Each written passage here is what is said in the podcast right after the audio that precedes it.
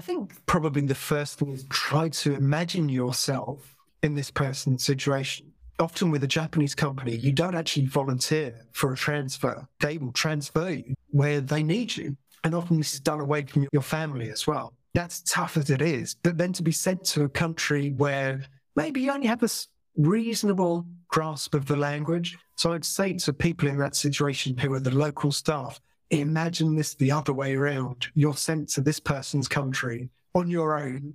You speak a bit of the language, but you've never been there before. You don't know how the place runs. If you're finding yourself frustrated with this person or annoyed at how they do things or they're not communicating well, try and understand what it would be like.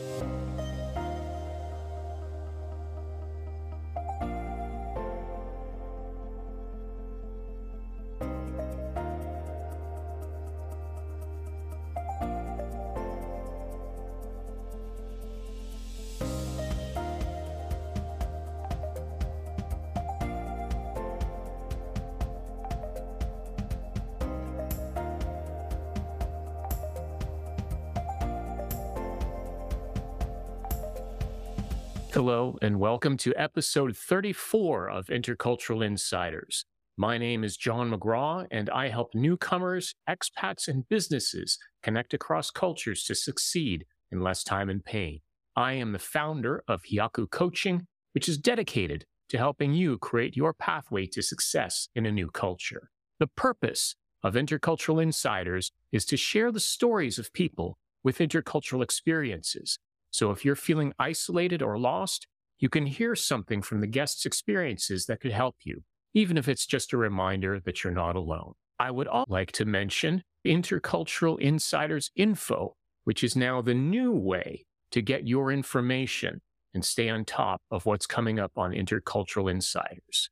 This replaces the LinkedIn live event invitations that have been showing earlier.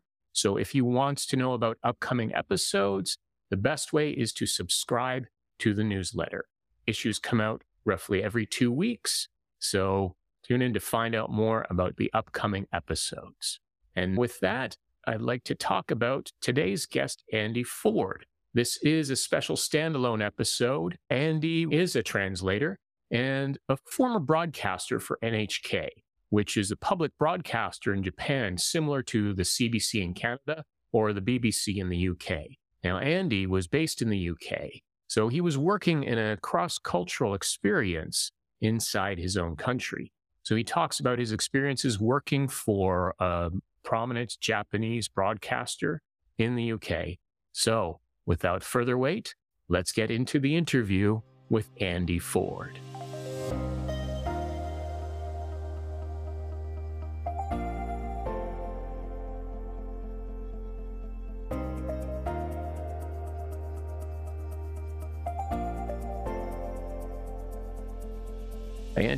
Welcome to the show. Why don't you introduce yourself? Hi, John. Thanks for inviting me. I'm been very lucky over the years. I left school at 18, didn't really know what I wanted to do. And I worked in finance for about a year and a half. And I met someone there who was traveling and it put the idea into my head that I'd like to travel. So I went off on my own at 19, went to New Zealand for four months, spent a year in Australia. And when I was in Australia, I became friends with a Japanese guy. I'd never met anyone from Japan before. I couldn't find Japan on a map, I'm quite sure. Didn't know the language. But he said, when your visa expires, why don't you come and visit me or stay with my friends over in Tokyo on your way back to the UK? So I did that and ended up staying there for two years. I worked in an English language school to pay for my studies, and I went to a, Japanese language school every morning from nine till one. And then I came back and enrolled in university and about three months after I got back to the UK, I passed the top level of the Japanese language proficiency test, which is in two years and three months is pretty good going. Yeah. Uh, I'd never had an interest in languages before, but when you go and live somewhere, somehow it really encourages you to study hard and you've got to know what's going on around you. I worked at a production company making corporate videos and commercials and things like that for a, a Japanese chap in the UK. And then I ended up working mostly for NHK, which is Japan's public broadcaster, the biggest broadcaster in Japan. And I was there 18 years as a producer and researcher. We would research stories all over Europe for a Japanese audience. And during that time, I visited 18 different countries. I met people from Nobel Prize winners to prime ministers and sports people. I've been really lucky. I never thought I'd do that, and it's not something I ever planned. But it worked out. I'm just amazed when you list off all of those opportunities. It just shows the power of what can happen with just a little connection. Absolutely. If you go out into the world and you start meeting different people, opportunities open up to you. It's crazy what can happen, but you just need to make your chances and go out and meet people and go to different places. And it's amazing the opportunities you can come across. How did the acquisition of the language help you with adapting to the culture and maybe vice versa? I was very lucky in that I think my friends helped me find this school in Tokyo called Kai in Shin-Okubo. And it's a fantastic school. They have this policy where they won't have too many students from one particular country. So they draw in students from everywhere. And I had classmates from Iran and China, the US, Italy, France, all sorts of countries. And so when you're with these guys, there's no common language. It forces you to use the Japanese. The policy they had was they would introduce us to things about Japanese culture. So we do ikebana flower arranging or we go to the tea ceremony and stuff like that. But as you say, because there are certain things you say in some languages and not in others, that's related to the way people think. And it's things to do with interpersonal relationships and how you view the world. And having that knowledge through the language, I think makes it easier for you to fit into a Japanese company because the way they work, the way you're supposed to speak to people and things like that. And I think on the flip side, those employers, look for people who, even if they don't speak the language, have at least spent some time over there. Because the way we do things in the UK, the way they do things in Japan, are pretty different. Things move along better if you have that bit of background knowledge just to why things are happening in that way and what to avoid what to say in certain circumstances and things like that. Having that background, even without the language, just makes it a wee bit easier to fit into an organization, understand what's going on. Yeah, I think there's a much greater tie with Japanese culture and Japanese language. Whereas with English, because it's become a lingua franca, there is more of a separation between the culture and the language. Well, of course, that's to be expected. But mm. being aware of when you are in different culture, such as being in the UK or in Canada, and being aware of some of those differences, which you might not automatically learn from picking up the language because of that separation, it's is certainly valuable. No, I think you're right. As you say, it's a lingua franca, and so there's Indian English, there's American English, Canadian English, and again, those will reflect the individual cultures. Yes. I think sometimes actually we imagine that because we share a language, we share everything in the culture. And so in this country, we get a lot of news from the US.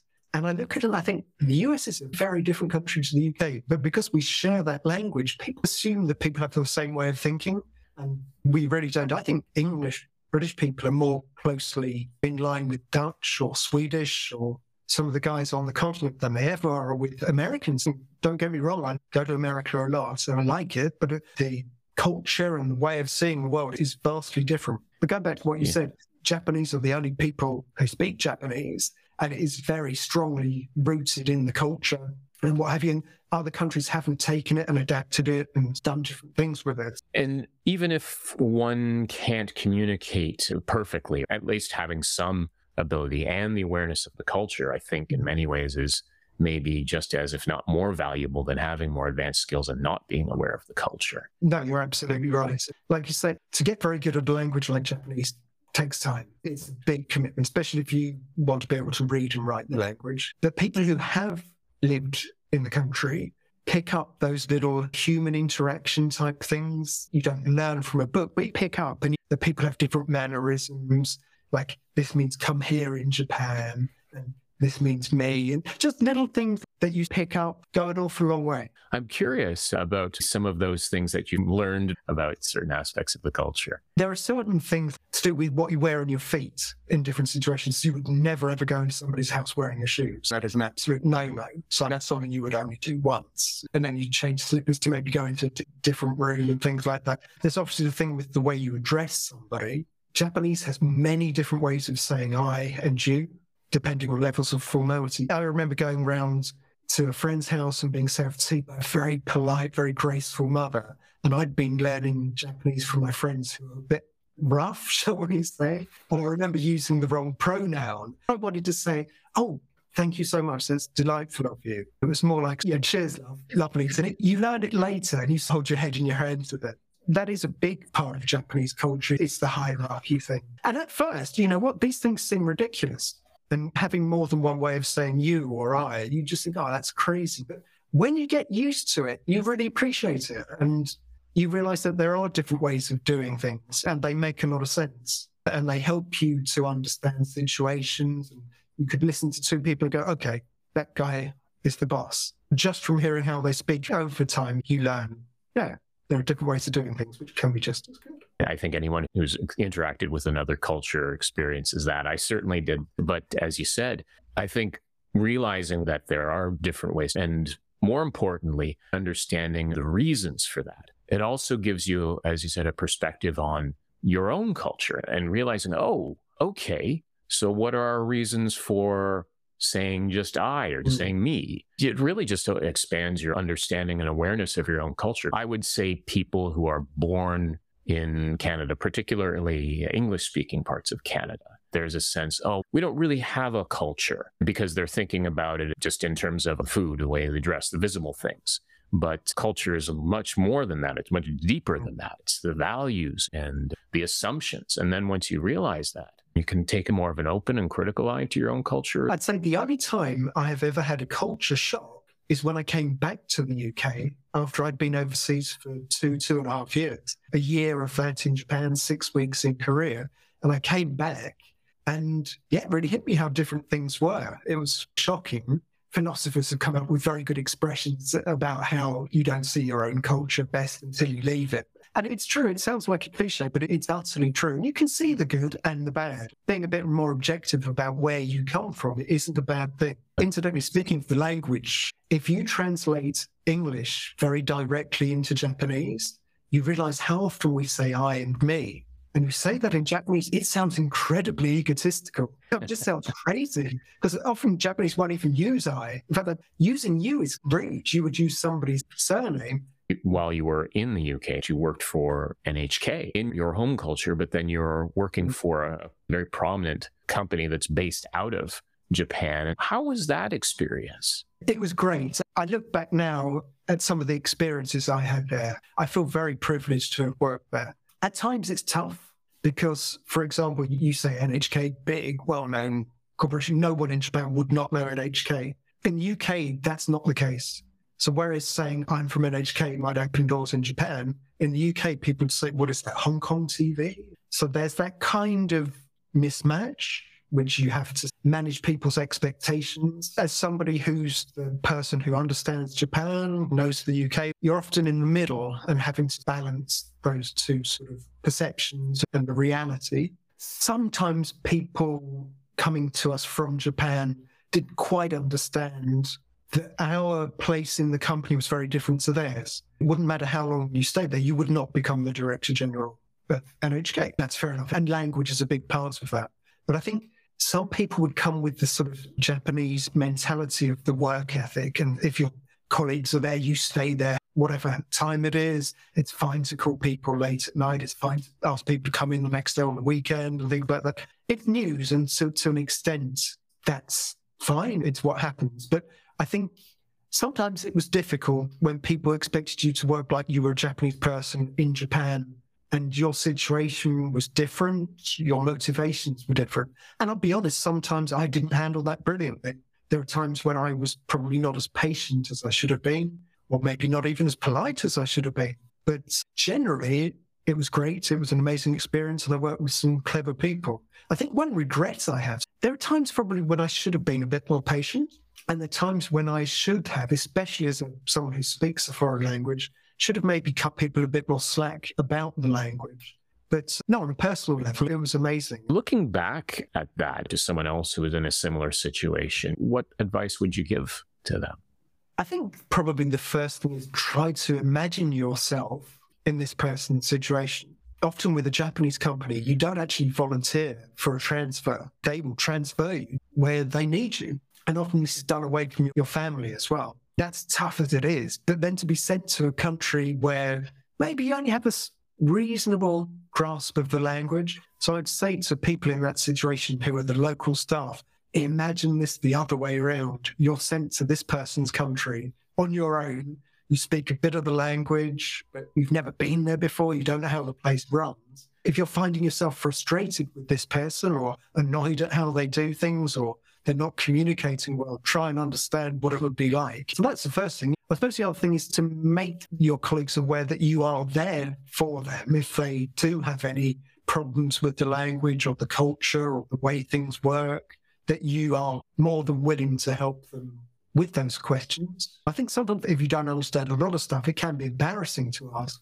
So I think always make it clear that you're happy to answer questions. And I think good communication in understanding why somebody's doing something eases a lot of tension and frustration. Good communication and empathy, that applies to a lot of situations. I couldn't agree with you more about awareness and empathy, adjusting not just to any culture, but to any situation. It's easy to think, okay, just give me a list of things I need to remember. Here's how you hand your business cards. Don't point with your chopsticks, for example, those kinds of things. And they can certainly help in the short term. But I think that if you just go on those, you're still in the same mindset of these are quirky things I need to remember. But when you actually start to really understand on a deeper level, it's a mm-hmm. much longer term lasting than just remembering a list of do this, yeah. don't do that. I think you're right. I think both of those things are necessary. The sort of practical things like the list of do's and don'ts. So at least you're not insulting someone or yeah. getting off on the wrong foot. But the deeper things take more time and are an ongoing thing. And then you probably can't learn from just a list. I almost wish that there was a space every week or every month have people get together and say, okay, why is this happening? Or when somebody says such and such, it doesn't mean to be rude and make that space so that any ongoing queries and concerns and troubles you can address and overcome. Because I think a lot of times relationships break down. Part of it is misunderstanding and thinking you've been wronged when you haven't. And a lot of that can be unintentional. And I think having an ongoing process where if something was playing on your mind, you can ask somebody who knows the culture and explain it to you. I think that would be a big help. A lot of companies would not think to do that. I think that's a shame because it is partly about people getting on well, but I think you would get people more motivated. And with that, you're going to get things in the long term, like less staff turnover. People yeah. are going to stay with you longer, right? Yes. They're going to be more motivated. They're going to be happier in their jobs. And that's got to be a good thing. I think I found with colleagues who fared better, they were either people who had lived overseas for a while, so they knew the way people communicated, that maybe people were a bit more blunt or used comedy a lot more, or people that would ask questions when they were stuck in a situation and say, I'm sorry, I don't understand what that is. Or, Andy, what's your opinion on this? And if you're employing bright people who want to be there, it's good to ask their opinion from time to time. People feel included and motivated and necessary when you do that. But some colleagues wouldn't do that. And I think they'd be embarrassed to ask if it's a really simple thing. But I think if you can have an office or a company where there is that space to address queries or things you're not understanding. It can clear the air. Having that space to discuss that sort of thing and ask somebody who knows the culture can really help. I think I'd have liked to have done that more. I don't think I probably did it enough. But sometimes in a busy office, that can be tough, right? Yeah. The humility to realize that you don't have the answers and the confidence to show that you don't know. Of course, it is difficult to ask people to do that on their own at times, particularly if they're concerned that it may affect how they're perceived in their job. Which, which, people do worry about. None of us want to show our ignorance. It's not a good feeling. There's an expression in Japanese which translates that to ask is a moment's embarrassment, to not know is a lifetime. But it's yeah. tough. Also wonder if it would be good if people had a third party they could go to, someone external. Yeah. I'm not saying that just to promote business, because with a stranger or a third party, we can open up a bit more, can't we, than we yeah. can to people we're in the office with every single day of the week. But I think that would smooth things along. And I think a lot of frustration is from not being given enough information, misunderstanding people's motivations. Again, it boils down to some better communication, doesn't it? And speaking of that, can you think of particular situations from your own experience when you learned those reasons that helped you to adapt better, or vice versa, where you were able to help others to understand and mm. that helps them to adapt? I, mean, I want to avoid cliches, but there is a big thing in Japan of making decisions by consent. So a lot of people will be consulted, there'll be a discussion, and then you know, it's a time consuming process. If you're used to being in a situation where your boss says we're doing that, that can be frustrating. So at least knowing what's going on and the fact that if somebody were to just make a decision on their own, they would look really bad in front of their colleagues. It was still frustrating, but at least you had a bit more understanding why that was going on. I think also, a lot of people who work in businesses like to keep information to themselves. Being left in the dark about stuff isn't good. You feel frustration. You can't make informed decisions about how to work and how to proceed with things. And also, it makes you feel undervalued. I'll give you an example. Even to this day, I don't know the reason, but the doorbell goes to our office and I open the door. A young chap is standing there. He introduces himself quite expectantly. And I said, okay, that's nice. I'm pleased to meet you, but can I help you? And he said, yeah, I'm starting working. And it was first I heard of it. And if this was a company of 200, 300 people, they might be in a different department. This guy was actually going to be training. He was going to be sitting next to him, and I was going to be training the guy and helping him for the however many months to get used to the job. And no one had thought to tell me. And apart from being bad in that you can't plan and make decisions about how best to proceed, you do feel undervalued when that happens. That's something that I think some companies where you do have different countries working together with different languages, you need to avoid falling into the trap of an us and them. I think that can be very damaging to a company. It can create tensions and frictions. And yeah, generally that wasn't the case in my experience, but it comes down to communication, I think, and explaining. You know, everyone wants to feel involved and part of the team, don't they? And if you're not getting information which directly affects you, that can be a bit of a punch in the gut. And that doesn't necessarily just apply to national cultures. It's also, when you think about corporate cultures of companies merging, it brings up another point that you mentioned prior to the session today about the importance of compromise. Maybe examples of how that may have occurred in your experience in the corporate environment. Any yeah. thoughts about that? Yeah, I think if you are working in a cross cultural situation, there's got to be give and take. The people from head office coming in cannot expect the local people to work in exactly the same way as their colleagues back home. And I think for that, you need to understand why people have joined your company in London, what they're going to get out of it, and not have quite the same expectations as you would of people back home. And again, I think that's when dialogue and communication comes into it. I think the people who found it easier had experience working or living in other countries. Like I said to you, living in Japan, I look back on my own country and saw that there was something we do which maybe aren't the best way of doing things. People who've had that experience find it easier to make compromise and understand people's motivations. It's give and take, isn't it? Did I succeed at that, John? Was I always the most diplomatic person? Absolutely no. And there are times when if you feel you're being asked something which you don't feel is right or you think is unfair, then you do need to stick up for yourself. And that upsets some people I work with. And I can see that. But there are times when you think, no, hold on a second, you're asking me too much. And again, that comes down to cultural understanding of when you really shouldn't be asking people to work or phone them and things like that. In news, it's slightly different. I was on call 24 7 for 18 years. I don't miss that side of things. Yeah, it is give and take. And I think that comes into having a better understanding of what's important to you and what you're willing to adjust to. There's the idea that to succeed in a place, you have to completely assimilate. Once you come to a new country, it's best to hide any kind of differences. And I think it's important to adapt to a certain extent, but that doesn't necessarily mean that you completely change who you are. So I'm in Japan, I'm working for a Japanese company, so I'm going to be as Japanese as possible, or I'm going to be a completely British, or I'm going to be completely Canadian. But I've heard some people who adapt successfully say, when I'm in this situation, I'm of this culture, the culture that I grew up in. But in other situations, I'm a little more like this culture. A uh, bit of a fusion. So you're not yeah. giving up who you are and the values mm. you came from, but you're adding on those things and understanding that what you have the origins that you come from, you bring a mm-hmm. certain value. And this is something that's reflected in many corporations now that are not only more diverse, but particularly inclusive, tend to be more profitable than those that either are not so diverse or don't incorporate it so well. When I look back on my time working at Japanese companies, and I think when you look back on things, you realize they have changed you as well.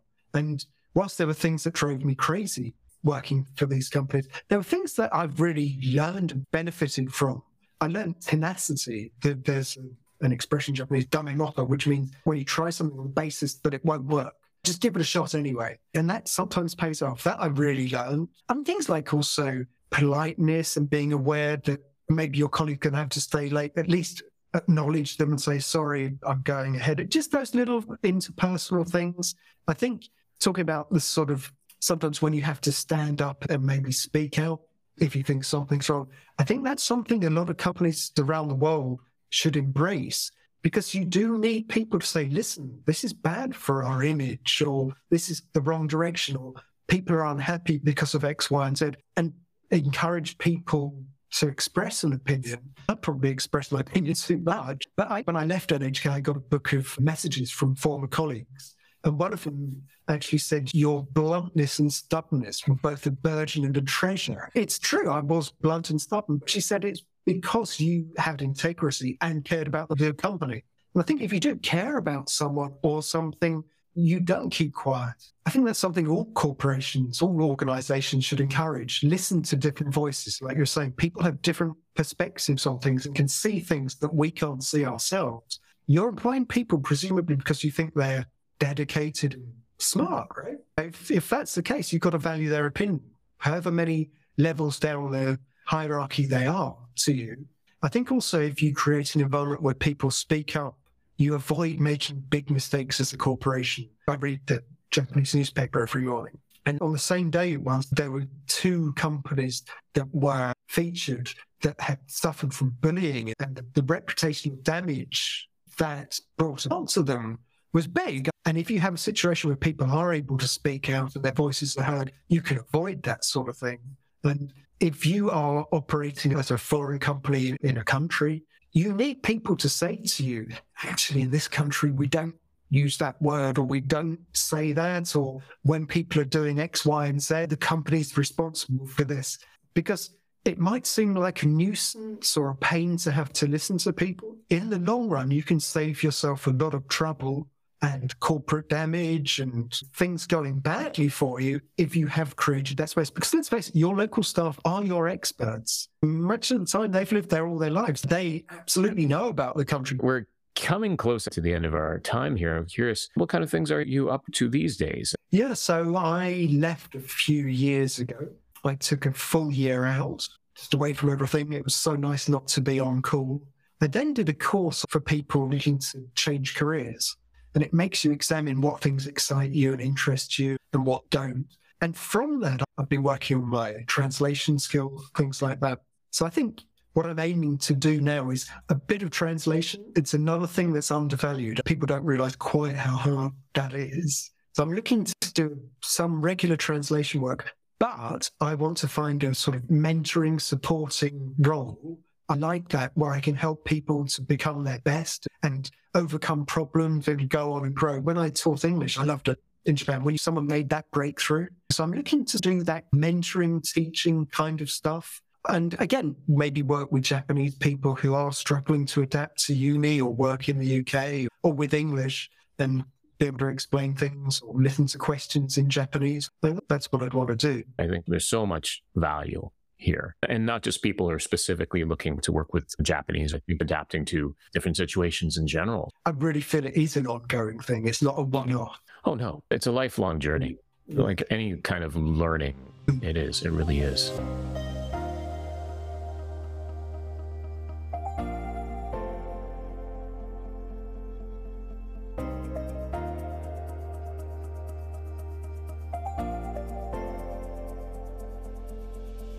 So that was the interview with Andy Foord. Coming up is episode 35 with Mher Mardoyan, who is a job search coach for immigrants. This is going to be on LinkedIn Live, and Mher will be live in the comments to chat. So I encourage you to turn out for that and ask your questions and comment during and after the interview. That's on Wednesday, July 12th at the usual time, 12 p.m. Eastern. So make sure to tune in for that. Mher will have a lot of useful information about looking for work for immigrants. Until then, keep navigating your way between cultures towards your goals.